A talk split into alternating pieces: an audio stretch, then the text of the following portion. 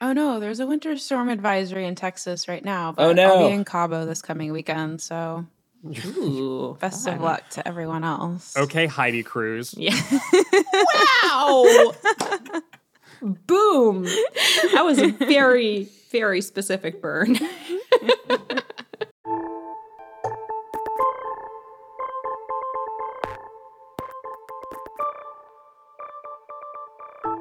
Hello and welcome to the 538 Politics Podcast. I'm Galen Druke. In our line of work, non election years mean more vacation, better sleep, and Labor Days actually spent barbecuing. There's just one problem non election years are a myth. Although much of our elections based attention span is already trained on 2024, there are consequential elections happening this very calendar year. And today we're going to take some time to talk about them. Okay, and yes, acknowledging that 2024 already looms large, we will also turn our attention there. Last week, the Democratic National Committee voted to give New Hampshire and Georgia more time to change their presidential primary dates amid an effort to prioritize black voters within the party primary. Today, we're going to ask whether moving South Carolina to the front of the pack would actually accomplish that. And the Republican National Committee met to select a new chair last week. They chose the current chair, Ronna McDaniel. More relevant to us, though, the meeting of party leaders provided the New York Times with a sample of GOP elites to poll. Of course, our question is was it a good or bad use of polling? Here with me to discuss our senior writer, Amelia Thomson-DeVeaux. Hey, Amelia. Hey, Galen. Also here with us is politics reporter Alex Samuels. Hey, Alex. Hey Galen. And senior elections analyst Geoffrey Skelley. Hey, Jeff. Hey, Galen. Okay, so we got a lot to cover today. We're going to dive right in. Let's begin with our good use of polling or bad use of polling. The Republican Party is at something of a crossroads, and we're all waiting to see whether the party's next presidential nominee will be the same as its last. And so the New York Times wanted to gauge the feelings of the party's decision makers and found that, quote, an RNC remade by Trump backs away from his 2024 campaign, according to the Times headline. The data behind that headline is as follows. The New York Times called, emailed, or texted 168 RNC members. Just four offered an unabashed endorsement of Mr. Trump's 2024 campaign. 20 said the former president should not be the party's nominee, and an additional 35 said they would like to see a big primary field or declined to state their position on Mr. Trump. The remainder did not respond to messages. This is a poll of sorts for our purposes today. It's a poll. And it is worthy work that the New York Times is doing here, of course, sort of getting a whip count of folks at the RNC meeting. The question is is it a good or bad use of polling to say, based on those statistics, that an RNC remade by Trump is backing away from him? I mean, I'll go ahead and say that I think it's a bad use of polling. Basically, what it comes down to is it sounds like, you know, roughly half the people didn't respond. More than half. I think only only 60 people responded out of 168. Okay. So two thirds didn't respond, give or take. And like, I'd like to know the opinions of those people. I also think it's important to note that the majority of the people that they even got answers from were sort of TBD on their opinions. And I and I feel like some of that's probably owing to the fact that they don't want to stake out too early of a position. And, you know, they may like Trump personally, but they want to see, you know, how things develop because they're trying to sort of both lead but also be in tune with their party membership uh, because these people got elected to the positions they hold now. Uh, so um, by by fellow members of their parties. So I, I think it's it's kind of difficult to to to necessarily take everything they say entirely at face value. I would agree with Jeff there. There's a part of the New York Times article that stood out to me, which was they said in interviews, some RNC members estimated that between 120 and 140 of them preferred someone else besides Mr. Trump to be their party's presidential nominee. But the fact that that 120 to 140 group was not lumped in with the never Trumpers tells me that they're either kind of like on the fence or maybe Trump is not their first choice, but they might support him if he is the eventual nominee. And I think we saw some of that in 2016 too, where there was, you know, some grumbling from people in the party about whether they wanted to support Trump. But then once it became clear that he was the nominee, people quickly coalesced around him. So I think uh, it makes sense to kind of see where the field is and what the field looks like before making an opinion on who you're going to support in 2024. But I agree with Jeff with what Jeff said about um, this being a bad use of polling. All right, Amelia, are you going to stick up for this poll? No. I mean, I think, look, like as you were saying, I think the fact that they did this is good and they told us how many people got back to them and sort of generally what those responses were. The thing that I think is they just went too far with the conclusion that they drew because as Jeff was alluding to, this is likely a case of in polling what would be called non-response bias where the a certain group of people or likely, I guess we don't know for sure, but it's possible that the people who chose not to respond to the New York Times hold views that are not represented by the group that did respond to the New York Times. And so we just like it just seems hard to conclude anything solid from this other than the actual numbers that were reported, which is that four of them endorsed Trump and 20 said he shouldn't be the nominee, and 35 of them are basically trying not to take a position for the reasons that Alex said. And I mean, like, that's interesting. That's newsworthy. Does that tell me much of anything about Trump's chances? No. But also, like, so are people trying to conflate a McDaniel loss as like this would be a rebuke, like an implicit rebuke of Trump because Trump had tapped her for that role back in 2016? And Ronna McDaniel won for Right. what Yeah. it's worth. But the other, Trump. the, Which- the woman who was running against her was also a Trump supporter. Yeah, So, so- like that that's what I didn't get. It really feels like people are trying to like create some drama out of this that that wasn't really there. DeSantis said that, like, you know, it was time for new blood type thing. And he didn't offer like a full throated endorsement of another candidate. But the fact that McDaniel won and has been in this position for many years, is this now seen as, is DeSantis now a weaker candidate because McDaniel won? I don't know. I feel like this could go into like territory where it's just like we're grasping at straws and i don't think we can make too much of a conclusion about anyone's viability as a presidential candidate based on the results of this one particular race Oh, yeah, for sure. I think they were trying to just show a poll of, you know, party deciders. Like if the RNC tried to use its power potentially through endorsements or the way that the primary is designed to help a candidate or hurt a candidate, would that candidate be Trump that they would try to help or hurt? I think that's what they're trying to get at the bottom of here. But again, to your point about what does it mean to come into power during the Trump era? What does it mean to have had Trump's backing? It's not always clear because Trump backs people who then, you know, he endorsed Glenn Youngkin, for example. Would I assume that Glenn Youngkin wants Donald Trump to be the next Republican presidential nominee? Probably not. So it's hard to deduce what people's relationships to Trump mean when it comes to whether they want him to be the next nominee.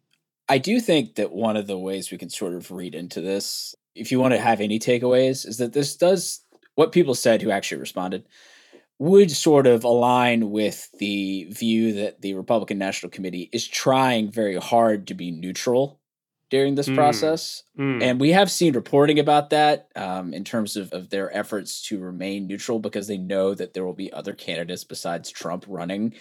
And at least in that sense, I can I can see that. And I think it, you know, for a party organization that doesn't have an incumbent president, it's probably important for them to come across as neutral. Uh, you know, fair arbiters of a process to to select the next presidential nominee.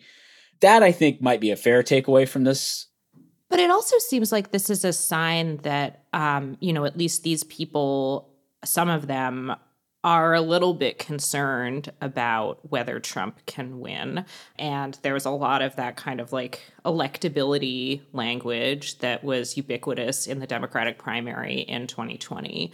So I think it's also reflective of just the fact that like they kind of want to see how Trump does before they come down on this. Because also, you know, if they come down on saying Trump shouldn't be the nominee, and then it turns out Trump does really well, like Trump is not kind to the people who do not support him. So I think there's a real incentive if people are not sure about how Trump is going to do to just kind of keep your cards close to your chest and see how things play out. Amelia, I think that's exactly right. I mean, you think about how Trump even became the Republican nominee in the first place back in 2016. Uh, it was not with you know much institutional support or support from leaders within the party. It was very much via primary voters, and you know anyone who sort of vocally opposed him. Uh, most of them found themselves walking it back at some point, or they essentially, you know, left the party or or sort of rode off into the sunset not too far after uh, the 2016 Republican presidential primary. So the fact that these individuals would want to be careful about putting a position out there also makes sense uh, for that reason. Yeah. I think the tricky part about 2016 was that, like, the lesson it taught me was not the party decides theory is totally wrong.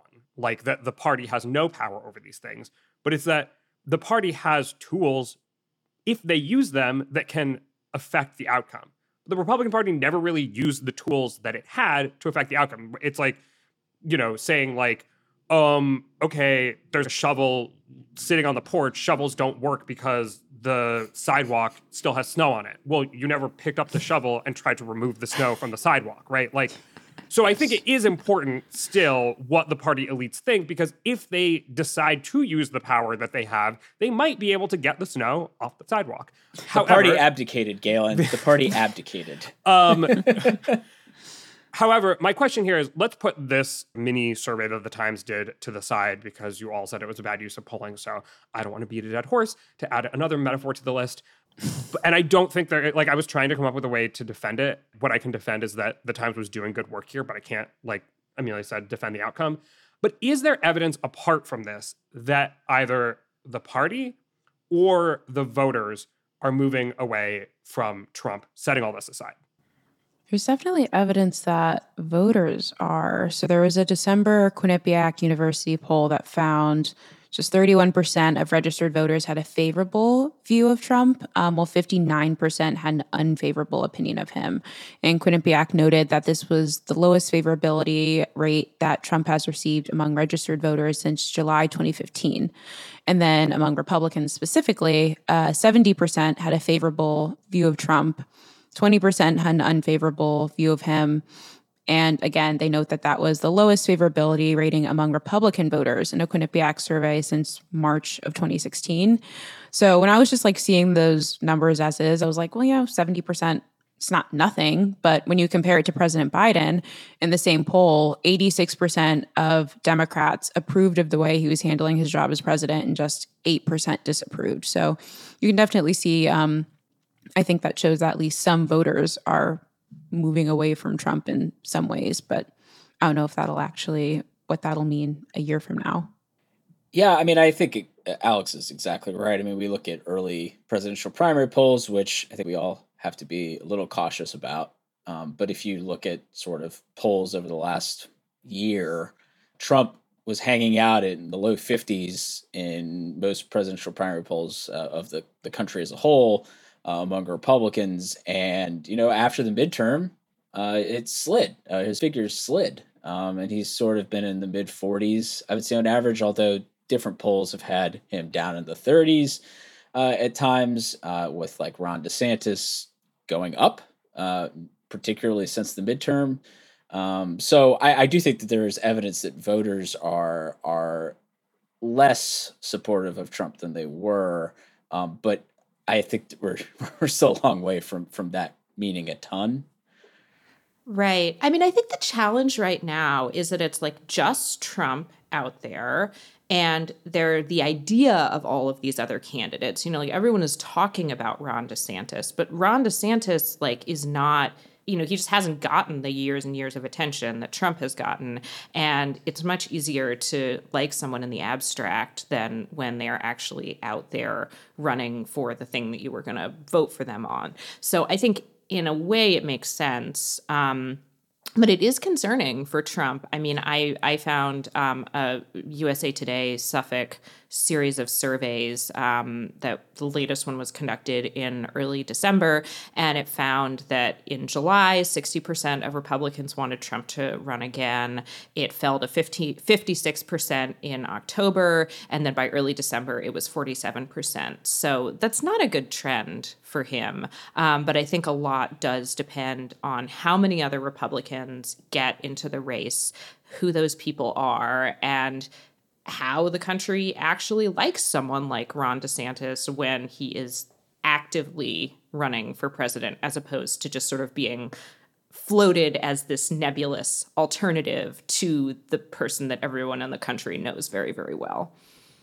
There are also a number of current and former Republican officials, you know, Paul Ryan, Bill Cassidy, Mo Brooks, Larry Hogan, to name a few, who have gone on record saying they either won't back Trump or that it would be harmful to the party to have him as their nominee. So, but I don't know how much, you know, their statements will translate into voters necessarily turning away from Trump.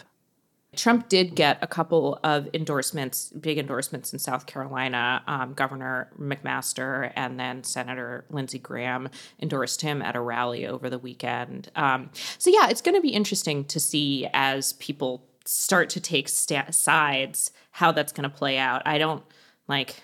I don't think Trump's candidacy is going to live or die on Larry Hogan's endorsement. Sorry, Larry Hogan. What? Um, but I Larry know, might be running. Yeah, I know. Larry might be running. Yeah, Larry's got a vested interest. So sorry. Um, proud Maryland resident here. Um, glad to see Maryland politicians speaking out on the issues of the day. Um, but yeah, but I think it's it's going to be really interesting to see sort of how those endorsements start to shake out and how much they represent kind of like you know like someone like Paul Ryan. I think of as as being part of the Republican Party of five, ten years ago, um, and whether that is kind of how the endorsements start to split out too. It's obviously very early. Yeah, I mean, we're not tracking endorsements just yet, uh, but it does look like maybe around 25 House members of the 222 Republicans in the House have endorsed Trump. Two senators have, two governors have. Uh, and that's, you know, way more institutional support than he had the last time. I mean, when he ran in 2016, uh, for instance. Um, but eh, obviously, the party looks a lot more like him now. Uh, he has reshaped the party, as the New York Times article has uh, noted very well. Uh, so to me, it's hard to know what to make of that. Um, does that matter? It didn't matter that much to him the last time. Does it matter now? More because the the party looks more like him. So if people are reticent, um, I, I don't know. It's it's just it's kind of hard to know what to make of him just having a lot more support uh, to start with um, compared to the last time there was an open primary. I think this is all really good context for both where voters and the party are.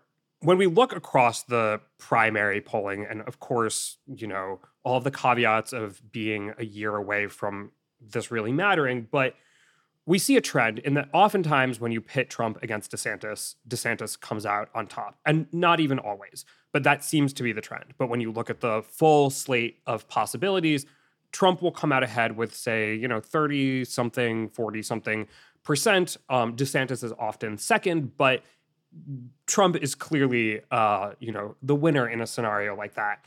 Of course, recent news is that Nikki Haley, I mean, almost announced her presidency on Fox News. I mean, she said literally everything but I'm running for president. So I think we can expect her to get in. And you mentioned Larry Hogan. I think we can expect, you know, maybe Mike Pompeo will get in. There's clearly other folks considering a run, Mike Pence, importantly. How much should we make of the fact that there's a significant difference between the Republican electorate's preferences in those two different situations. Because I think, you know, like we've written articles like, oh, you know, like, okay, yes, DeSantis might be leading in these scenarios, but really it's going to be an open field. But that's not really true either, right? Because the field is going to winnow and it could winnow relatively quickly, especially because people are very cognizant of what happened in 2016 and I'll bet you that if Nikki Haley is getting 4% in New Hampshire and knows that she's not going to be the next president of the United States, she gets out and endorses Ron DeSantis, and maybe she'll be vice president, or if not vice president, maybe secretary of state or whatever, right? Like, how much should we make of this distinction? I mean, I think it's really important. given what happened in 2016, to just be very aware of the fact that you know the size of the field could affect Trump's chances. Um, and I also think we shouldn't underrate uh, ego when it comes to people Fair, hanging fair. around in a race that they shouldn't hang around in anymore. I mean, you know, the 2016 campaign, there was an incredible failure by a lot of Republicans who didn't like Trump to figure it out. I mean, John Kasich stayed in the race with 0% chance of winning, basically. Um, I haven't checked. We didn't actually, I don't think we had a primary model uh, in the 2016 cycle. Uh, but um, if we were calculating his percentage chances of actually winning the nomination, um, it would have been exceedingly low when he was still in the race. Uh, so the idea that Larry Hogan will hang around until Maryland votes, I think they usually vote in April, if I recall off the top of my head, uh, so he can you know go before his home state uh, and when you keep winning five percent of the vote here and there, would not shock me at all. so so I think those are sort of my, my thoughts on that. Yeah, so that's interesting, Jeff, because it's like sort of a contrast with what we saw with the Democrats in 2020, right? Where we saw, you know, that like moment of Buttigieg and Klobuchar dropping out and saying, "Guys, it's Biden." Um, yeah, and so I mean, I guess that that is interesting to think about with regard to what the Times found, because the sort of wafflers, the 35 people who said that they, you know, either didn't have a position or they wanted a big field, like, do they actually want a big field? Is that actually what the party wants? Like, or are they hoping that they'll kind of be able to corral people a little bit better? Um, I don't know. like, Trump give- wants a big field.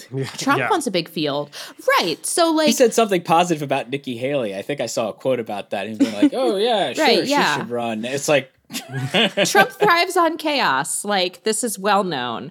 Um, so I mean, that's an interesting question for the Republicans too.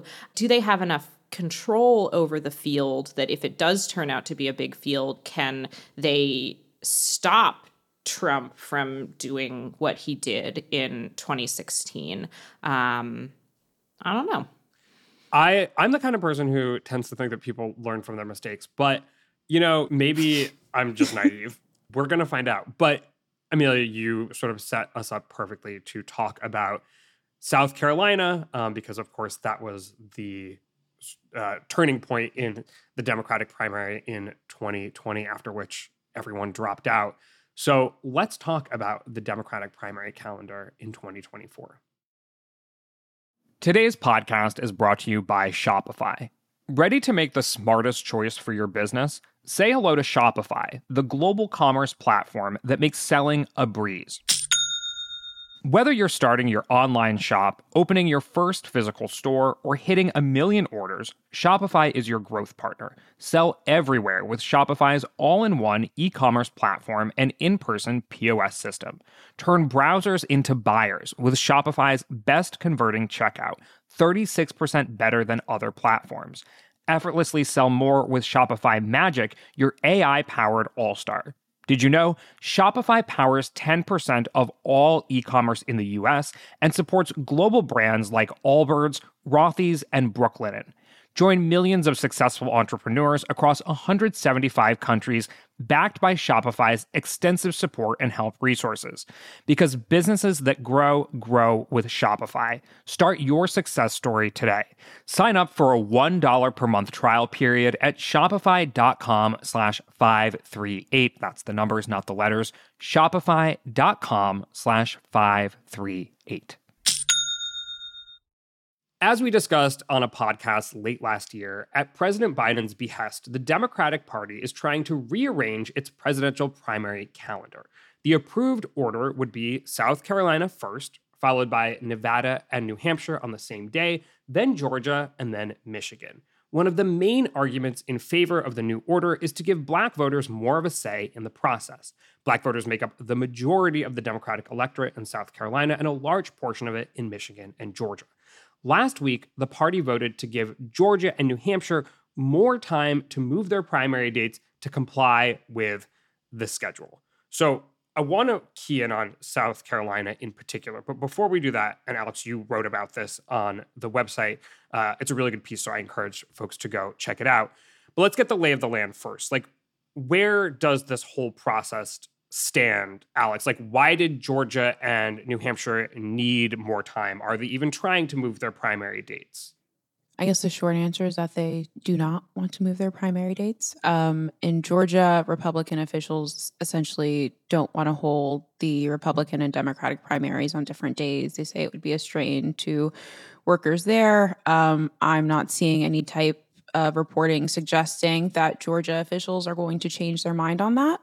And in New Hampshire, uh, they very much want to hold on to their first in the nation primary, um, which they say is solidified under state law. Um, and I've, I love the reactions to this, but I've seen also. I know Amelia's shaking no her head no, and Geoffrey is shaking yeah, Jeff head. is yes. like, that is true. oh it no, I'm shaking my head because it's so dumb. It's this, just dumb. It's like, it's why? really just like a game of chicken and like who's going to bend first. Because my understanding is that the DNC will meet this coming weekend to approve waivers um, that will allow the five states that Biden wants to be the five early states to vote before the regular window. The thing is, like, they only get those waivers if they um, implement the date and policies that the DNC committee detailed during this December meeting.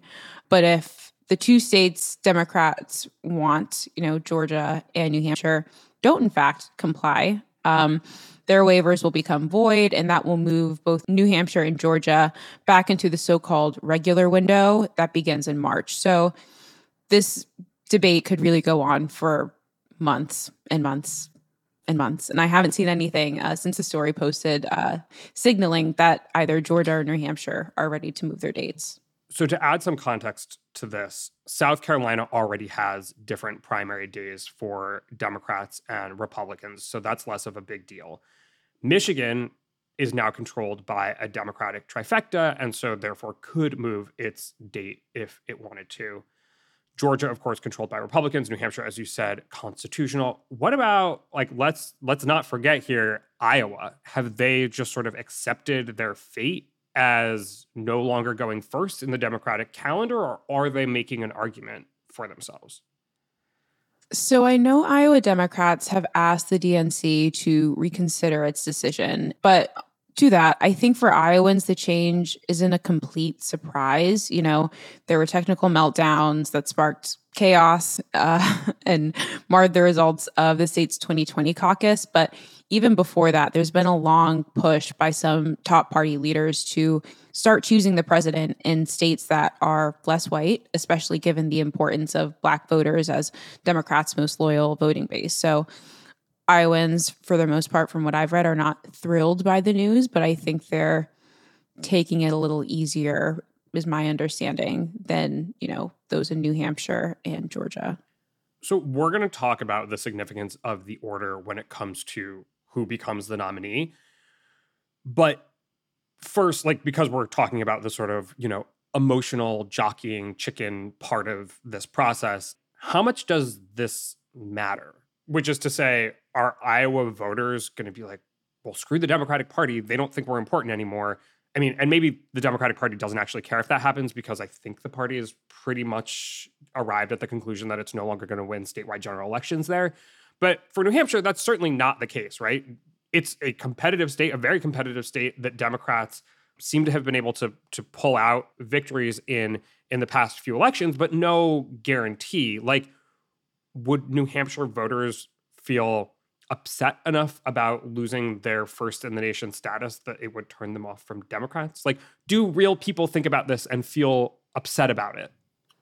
I think that is a real concern. You know, New Hampshire Republicans, by my understanding, are the biggest roadblock um, in changing the state's calendar. Um, and the state's Democratic Party chairman had has warned that an effort by the larger party or the Biden campaign to withhold resources from the state until after the primary would affect the state's ability to build a general election coordinated campaign to reelect President Biden, elect Democrats up and down the ballot, and uh, give Republicans the chance to out organize the party in a state that has continued to trend blue. But that's like that. That's a motivated actor, right? Like, oh, you got to put more money. You know, like he's the a party guy. Like when it comes to the real people, Jeff, what are you thinking? I mean, I'm highly skeptical that the average voter in New Hampshire cares much about the presidential primary, and part of that is because a lot of people don't actually vote in presidential primaries. Now, I will say, New Hampshire has the highest turnout, basically, of any presidential primary as a general rule because it's the first presidential primary and people are very attentive. Um, in 2016, for instance, about half of the voting eligible population voted in either the Democratic or Republican presidential primaries, and that's extremely high turnout for a presidential primary. Um, so I think people are engaged with the issue, but I also think that what tends to happen with presidential primaries is that the people who are most engaged with them are also the most partisan. So the to me, those are the people who are, of course, least likely to switch sides. Um, so if you're sort of thinking about who is most attentive to this, it's people who are already more or less in one camp for the most part. Um, and I just, I don't, I'm just skeptical that true independents, of which New Hampshire actually has a fair number. Um, it's got one of the largest shares of independents of any state in the country. I do, I am skeptical that they're going to make decisions for president based on whether or not New Hampshire went first uh, as a primary. Like I just that that's yeah. very hard to imagine. I mean, I just like now to be fair, it's like motivated reasoning and sort of how your you know the, the order of operations on how you say you decided to vote for someone um, is complicated. Uh, but I just I'm I'm not I'm thinking presidential primary position is probably not having a big impact on that.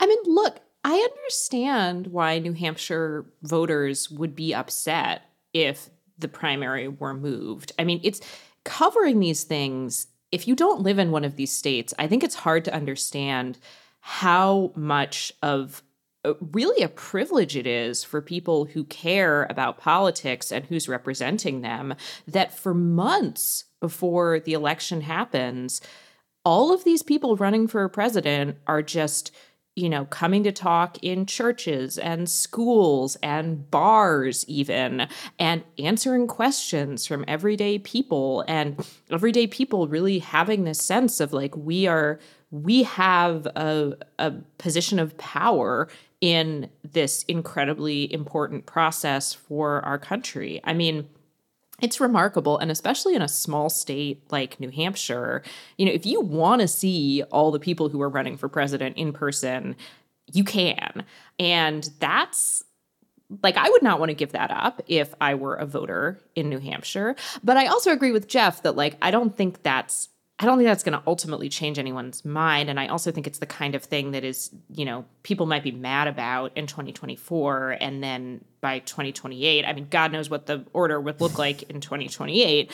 Um, but this strikes me as the kind of thing that people would forget fairly mm-hmm. quickly after a couple cycles. All right, let's get to the crux of the matter here, which is that the reason the calendar is being redesigned in many ways is to put more of an emphasis on the voice of black voters and that means south carolina going first wanting to add in georgia and michigan to the early slate um, although tbd on all of that. But alex in your piece on the website you write about whether this new calendar would actually have the effect on black voters that proponents say it would. So how did you try to answer that question about you know what what would give influence and power to black voters yeah, so I tried to look at the power that Black voters currently wield, um, particularly Black Democratic primary voters in South Carolina, and compare that to what may or may not shift under Biden's proposal. So I compared the US and Iowa's racial makeup to that of the states that Biden wants to add to their early state lineup.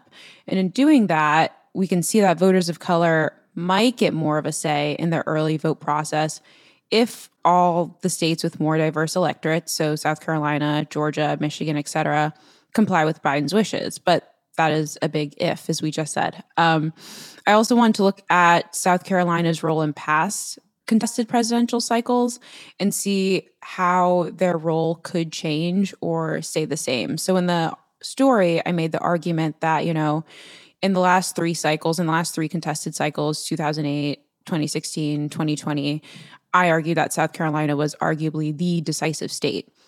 So it's possible that moving it first could, you know, streamline the process, but it's also possible that moving it first changes it to a position where they're no longer picking presidents, but instead they're winnowing large fields of candidates in the same way that Iowa and New Hampshire have done historically. So I don't know if that necessarily equates to more pl- power for Black voters because they already have so much power. Um, and that's you know kind of what we tried to un- unfurl in the story. So our primary forecast weights wins in Iowa and New Hampshire more than wins in Nevada and South Carolina. So I think it's, it's like it, it is an important distinction, the one between winnowing and picking from that winnowed field. Arguably in South in 2020, South Carolina made the difference. Also, arguably in 2008, you know, if South Carolina had gone first, might have actually advantaged Hillary Clinton more than Barack Obama. We can have that debate if we want. Um, and Nate isn't here to defend, you know, the primary forecast himself, but are like, should we reconsider what we think of how much power each of the first states has? Like, is it not just like if you go first, you have the most power? If you go second, you have the second most power, third, third most, fourth, fourth most? I think the difficult question here is is 2020 like the new pattern um, and I on the Democratic side at least. And my thought is, you know, at the end of the day, Bernie Sanders was still the other main candidate, and he did well in Iowa and New Hampshire. Um, so, depending on the candidate, I would imagine that Iowa and New Hampshire, if they were still first and second going forward, which you know, it sounds like Iowa probably won't be, but um, if they were, however, that you know a candidate could get a lot out of that. Um, and it would depend, you know, in part on the makeup of the field and who the candidate is and how they have gone about appealing to voters. So I, I, I don't. I guess my thought is the 2020 election causes gives us a reason to reconsider the notion that that the initial state is a ton more powerful than say like the second or third state to go but I still say at the end of the day, everybody wants to go first for a reason because there is a view that it is the most powerful position. Um, there's a reason New Hampshire wants to defend its position, and it's not just because of history. Uh, I, I so it's it's sort of like to me at least, it's still really important uh, which state goes first. And you know, South Carolina, I mean, if Hillary Clinton had won South Carolina's primary and it had gone first in 2008, uh, that could have been a very dramatic change to things. Like Hillary Clinton might have been the Democratic nominee if that had happened. I mean, I think, though, an important distinction and a really sharp distinction that Alex's story makes is between like what gives more power to Black voters who make up a large chunk of the South Carolina Democratic electorate and Black voters in the US as a whole. Um, because one of the things that happens when you put a particular state first is that that state's issues, that state's residents, like the people who live there, are going to get more attention from candidates. They're going to get their questions answered at forums, you know, and that is a form of power um, on its own. But South Carolina's population is different than the rest of the country. Like they tend to, the black voters there, as Alex said, tend to be older. They tend to be a little bit more moderate, and they, you know, they tend to be the kind of people who support someone like Joe Biden. So I thought that was a really important distinction that Alex made, um, which is that you know, arguably they already have quite a bit of power going first would give them a different kind of power. It's hard to say whether it would be more power or less power. It seems like it would not be like dramatically more power than they already have. But it still seems like just moving a single state from number four to number one is really just kind of shuffling around a group of voters that already has a disproportionate amount of power. And so the question of like whether this move gives black voters within the Democratic Party as a whole more power, I think Alex does answer fairly convincingly that like not really. And what really matters is what happens with these other states. And can you get a group of more diverse states closer to the front? And that is what really would give black voters more of a voice in the process. Like everyone seems to be viewing this question through the lens of South Carolina. And I think Alex's piece shows just like how weird that is to do. Yeah, I mean, it, what comes to mind for me is like if if the order had been South Carolina, New Hampshire, Nevada, Michigan, uh, for instance, what happens to Pete Buttigieg's campaign? You know, and here's where the thing it's like also about expectation setting for these candidates in those initial contests. Like, no one, everybody knew Biden wasn't going to do too hot in Iowa or New Hampshire. And so, how, how important was that, right? Just even beyond the question of the demographic makeup of these places and whatnot, like we knew that wasn't going to go very well for him. And so a lot of it hinged on, well, we're looking in the future to South Carolina and maybe Biden will do okay in Nevada. And it's like, well, if Pete Buttigieg had had to go in South Carolina first, he would have been like, watch what I do in New Hampshire. Just don't don't really pay attention to what's going on in South Carolina. Like I'm going to put all my energy and focus on New Hampshire because I know I'm not going to do great in South Carolina. And then maybe at the same time he's like I will spend a lot of time in the Detroit suburbs and in Grand Rapids to try to set myself up for a really good performance in the fourth state, Michigan, because I know maybe I'm not going to do that great in Nevada either. So, you know, all these all these choices are going to influence sort of the expectation setting that then gets filtered through the media. Like the candidates do this, and then the media is like, well, you know, we mm-hmm. looking at the polls, we know Buttigieg is probably not going to do too well in South Carolina Nevada. So, understandably, he is paying a lot of attention to New Hampshire and Michigan. And he, of course, is a mayor from a Midwestern state. So, you know, Michigan is an obvious target for him to to kick off things as we head into Super Tuesday, etc. Although, you know, Jim Clyburn's nephew, I think it was, worked on Pete Buttigieg's campaign in South Carolina, which brings up a- another point that I think was important, Alex, in your piece, which Amelia touched on a bit, which is that this is not just like pure altruistic behavior on Biden's part. Like his, I don't know, like his wing of the party, he's also very close with Jim Clyburn, which is not just, you know, the relationship between Biden and Jim Clyburn is not simply about the power of black voters. It's about a certain vision for the Democratic Party which is more moderate than whatever sort of like Elizabeth Warren or Bernie Sanders is offering. And so, yes, it's about black voters, but it's also about a certain view of politics. Jeff, what you said also just made me kind of laugh is like if they actually, Democrats manage to have a sort of different state that represents a different part of the party go like one, two, three, and four, if then there's like a different winner in each one and the whole early slate of states ends up creating like an almost an even more like a, a bigger cluster where like you get into super tuesday and everyone's like i won the early round. I also won the early round of states. I also won the early round of states. Hey it'll be like the iowa caucuses you know? yeah it's almost like this system makes no sense I mean, I thought there there was an expert, Jennifer Chudy, who's a political scientist um, at Wellesley, who is quoted in Alex's piece, and I think she makes a really good point, which is that like you know, it's possible that if South Carolina gets moved first, then we see, you know, someone does someone wins in South Carolina and then we we see the reaction being, "Oh, well, you know, South Carolina has such a disproportionate share of black voters that it's really not it's not representative of the Democratic Party, so like let's just let's just write this one off, you know? Like it's just the whole thing is it's just endless spin. It's just like spin on top of spin on top of spin, and I don't know which way it's going to spin, but I also just don't think it really matters where South Carolina is in that first yeah. four, like cards on the table. I think this is a little silly. Alex, what was Sorry, your ultimate takeaway from all of the reporting that you did?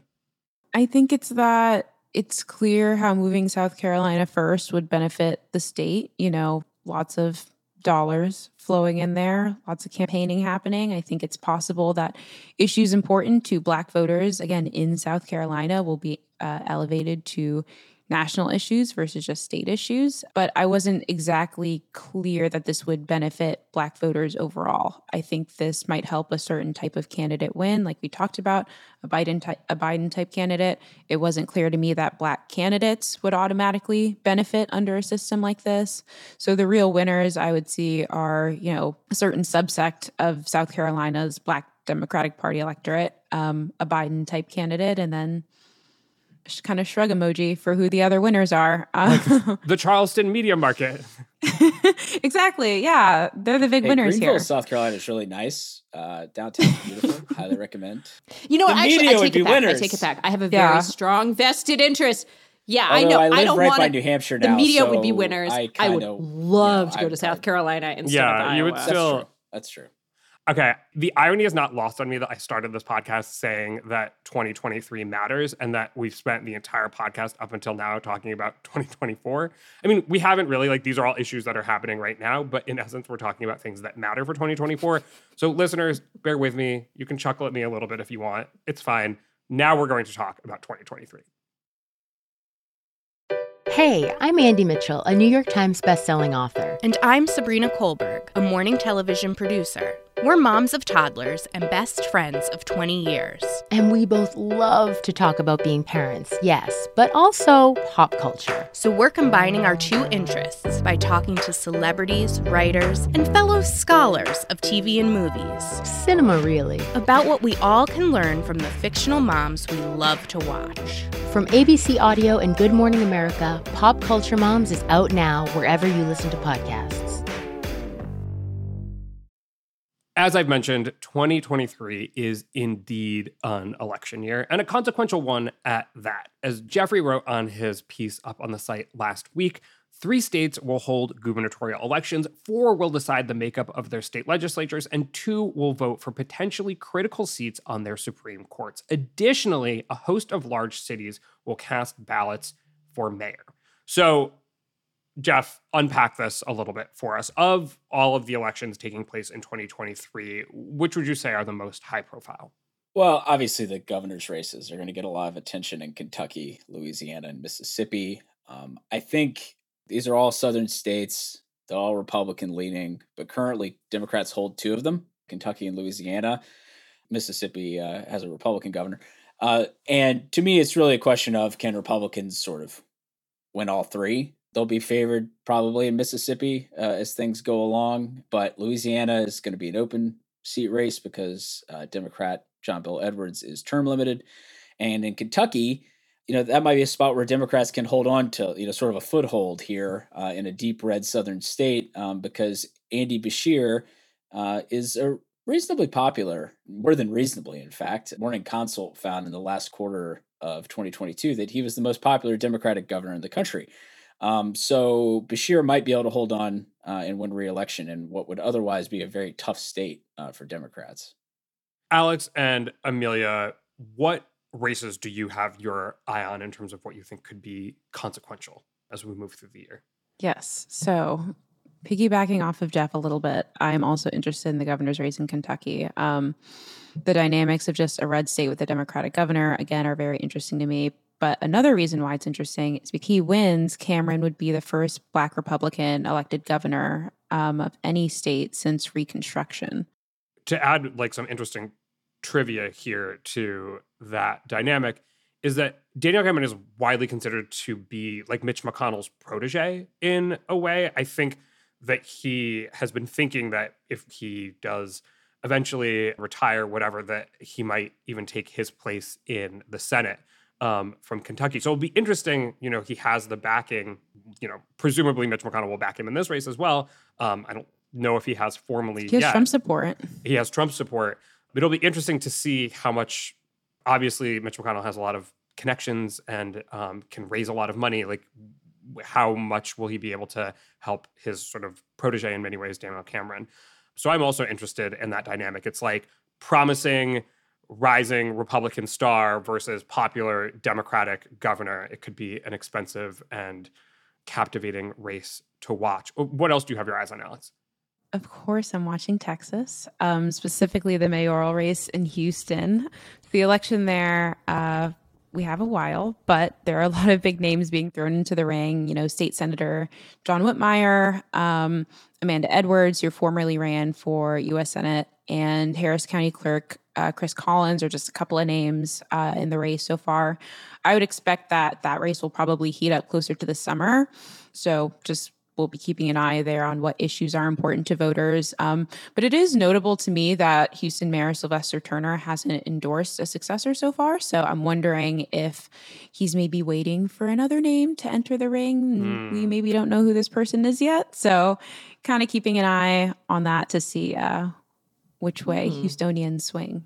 Love a little local intrigue, Alex. It's exciting. You're just teeing us up it. to talk more about the Houston mayoral race. We should talk more about mayoral races. These people have a lot of power. Yeah. And also, Houston is a very politically dynamic place. I would say more so, I don't know, a lot of cities are interesting once you dig into them, but it's a geographically large city with a lot of different political interests. And it's one where the politics of the area have changed rapidly over the past decade or so. Like Harris County went from red to purple to blue seemingly in the blink of an eye.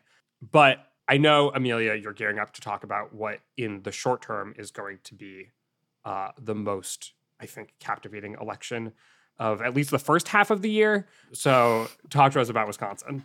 yeah, I know this is yeah. So so what I'm watching in the near term is the race to fill um, a Wisconsin state Supreme Court seat. And the the funny thing about all of this is this is ostensibly nonpartisan. It is in no the ostensibly way, is doing a lot of work there. The ostensibly is doing a lot of work there. Underlined, I mean, look, this, italicized. Yeah, you know, I know, like yeah. asterisk. Um, and I mean, look, this is this is how like states like often state Supreme Court races will be ostensibly nonpartisan, but if you want to figure out the political leanings of these politically elected people, you can. What's happening in Wisconsin is that a conservative leaning justice is retiring. So the court is split between three conservatives, three liberals. In a state where the makeup of the state Supreme Court has a huge amount of power because the state government there's a Democrat in the governor's mansion, there's a Republican controlled legislature, and they're not just at odds with each other. The Republican controlled legislature has kind of actively tried to cement its own power through redistricting, and the Wisconsin Supreme Court has been in the middle of a lot of these issues because of the makeup, they generally side with Republicans. Um, and so now Democrats are hoping that they can get a liberal into this pivotal position.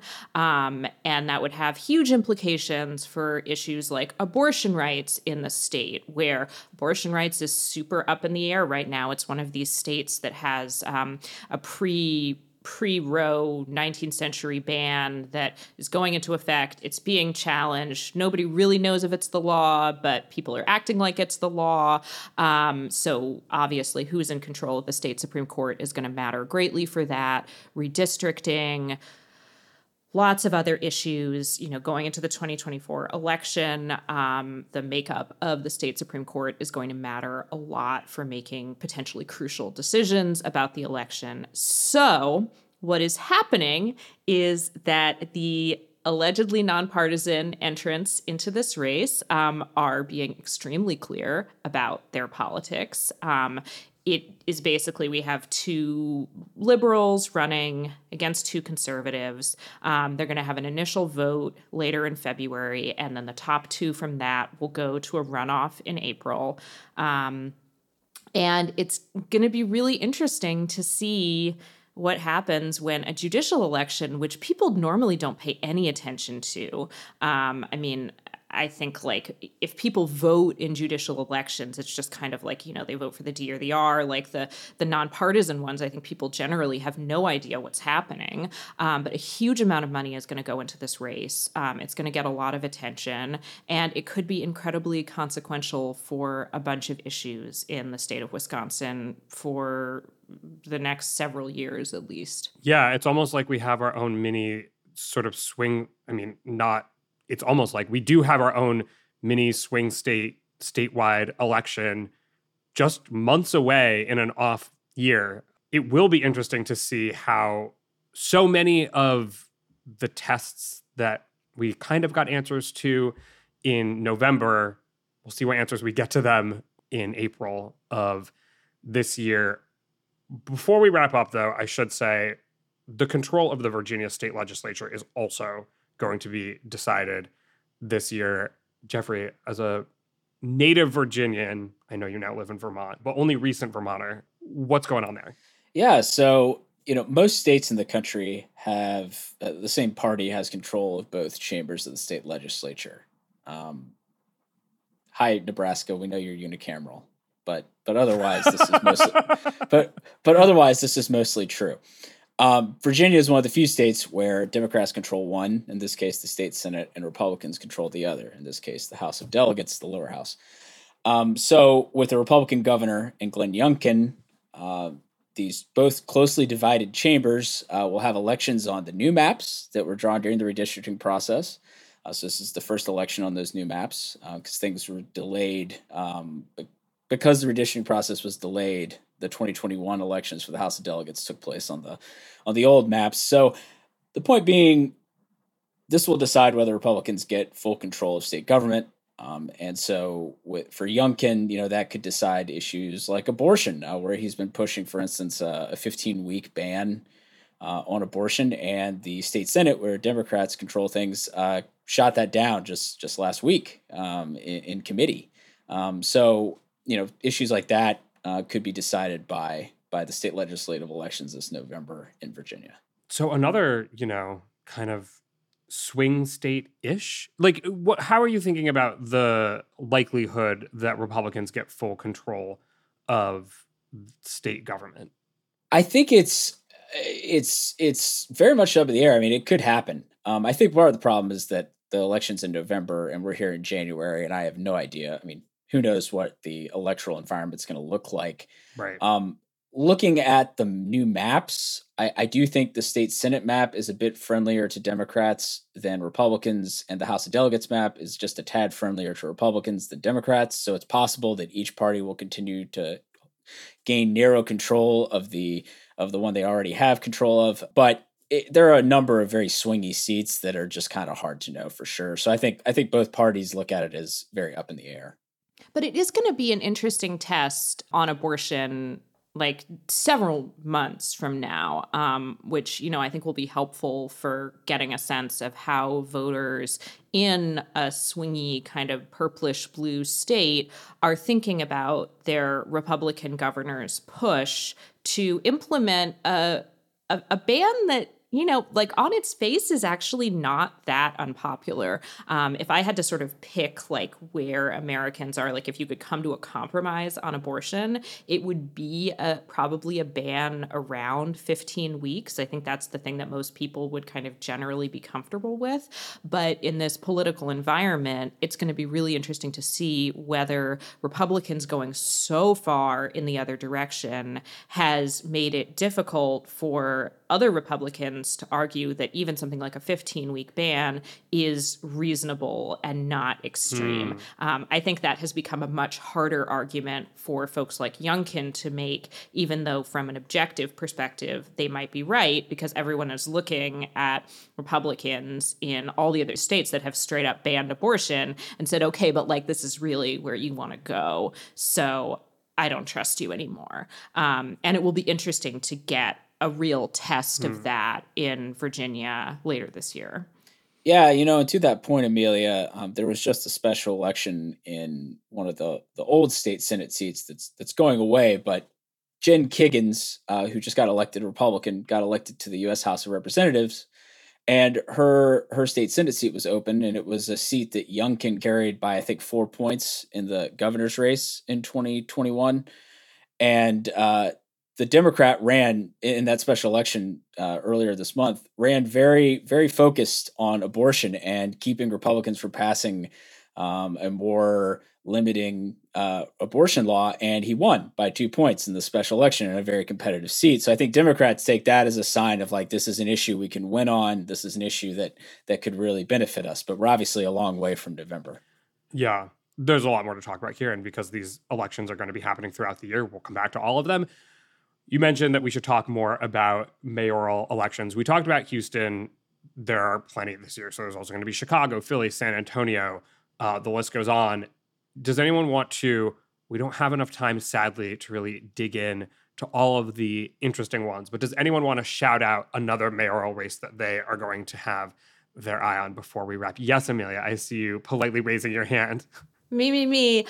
So I don't live in Chicago anymore, but I lived there for six years, and I think I will always love following Chicago politics. And the mayoral race there this year is really interesting um, because the incumbent mayor, who is Lori Lightfoot, um, was elected in 2019 as the first Black female mayor of Chicago and only the second female mayor of Chicago. It's a very male-dominated um, role historically. Is really in trouble after her first term. I mean, I think it's it's not just a question about whether she will get reelected. It's possible that she might not even make it into the runoff right? Like she's she's really not doing well in polls. And i think this is going to be an interesting election on a number of levels. One of the things that she's really struggled with um, is the issue of crime in chicago which is something that always gets a lot of attention. Um, she's made the argument that actually you know some of the worst forms of crime have gone down under her tenure and that her opponents don't really have a different plan to combat crime. But obviously the issue of crime is something something that people are really paying attention to um, because of all the spikes that we saw during the COVID 19 pandemic. But also, it's just going to be interesting to see how this goes because she's a Black woman who has gotten a lot of criticism for apparently being very aggressive um, and, you know, just like even profane. There's like a lot of coverage of the language that she's used and how she's sort of acted in what to me seems like a very normal way for a Chicago mayor. Um, set aside whether you want your mayor to be behaving in the way that Chicago mayors typically do. I'm not sure I would if I were making these decisions, but it is it is really interesting as we talk about how do sexism and racism um, manifest in politics, particularly in positions like a mayor, um, which I think in some ways is more comparable to a president just in the way that people think about sort of like the qualities that they want those those politicians to have. So i think people can have all kinds of legitimate criticisms of the way that she's governed as mayor um, but coming in and seeing all of these negative headlines and criticism about um, the way that she has kind of approached the more personality driven aspect of the role, um, I think is really telling. And I think, you know, it's something that I will be looking to to see how she does because that's going to inform my coverage of in general um, how issues like racism and sexism are cropping up for politicians in America today, especially in executive level roles like mayor or president. Yeah, Chicago politics and people talking about the way mayors behave or the language they use, and I'm just like, this city had Richard Daley Senior as a mayor, so like it's gonna be hard to outdo him on the use of bad language. Um, but but anyway. All right. Well, let's leave things there for today. Thank you, Amelia, Alex, and Jeff. Thanks, Galen. Thank you. Thanks, Galen. My name is Galen Druke. Tony Chow is in the control room. Chadwick Matlin is our editorial director, and Audrey Mostek is helping us on audio editing. You can get in touch by emailing us at podcasts at 538.com. You can also, of course, tweet at us with any questions or comments. If you're a fan of the show, leave us a rating or review in the Apple Podcast Store or tell someone about us. Thanks for listening, and we will see you soon.